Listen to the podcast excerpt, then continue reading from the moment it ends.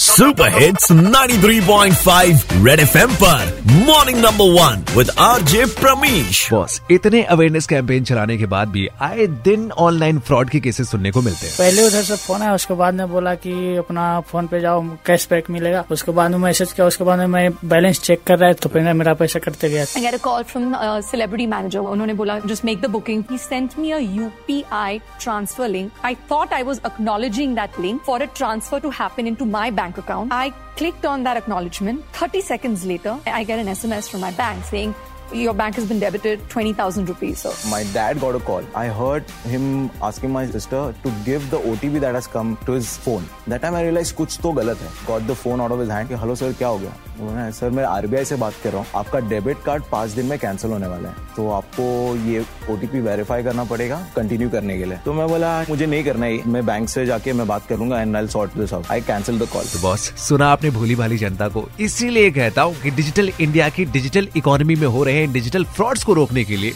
Digital literacy का भी कुछ करवा दो। Red F M morning number one R J Pramish के साथ। रोज सुबह सात से ग्यारह Monday to Saturday only on 93.5 red F M बचाते रहो।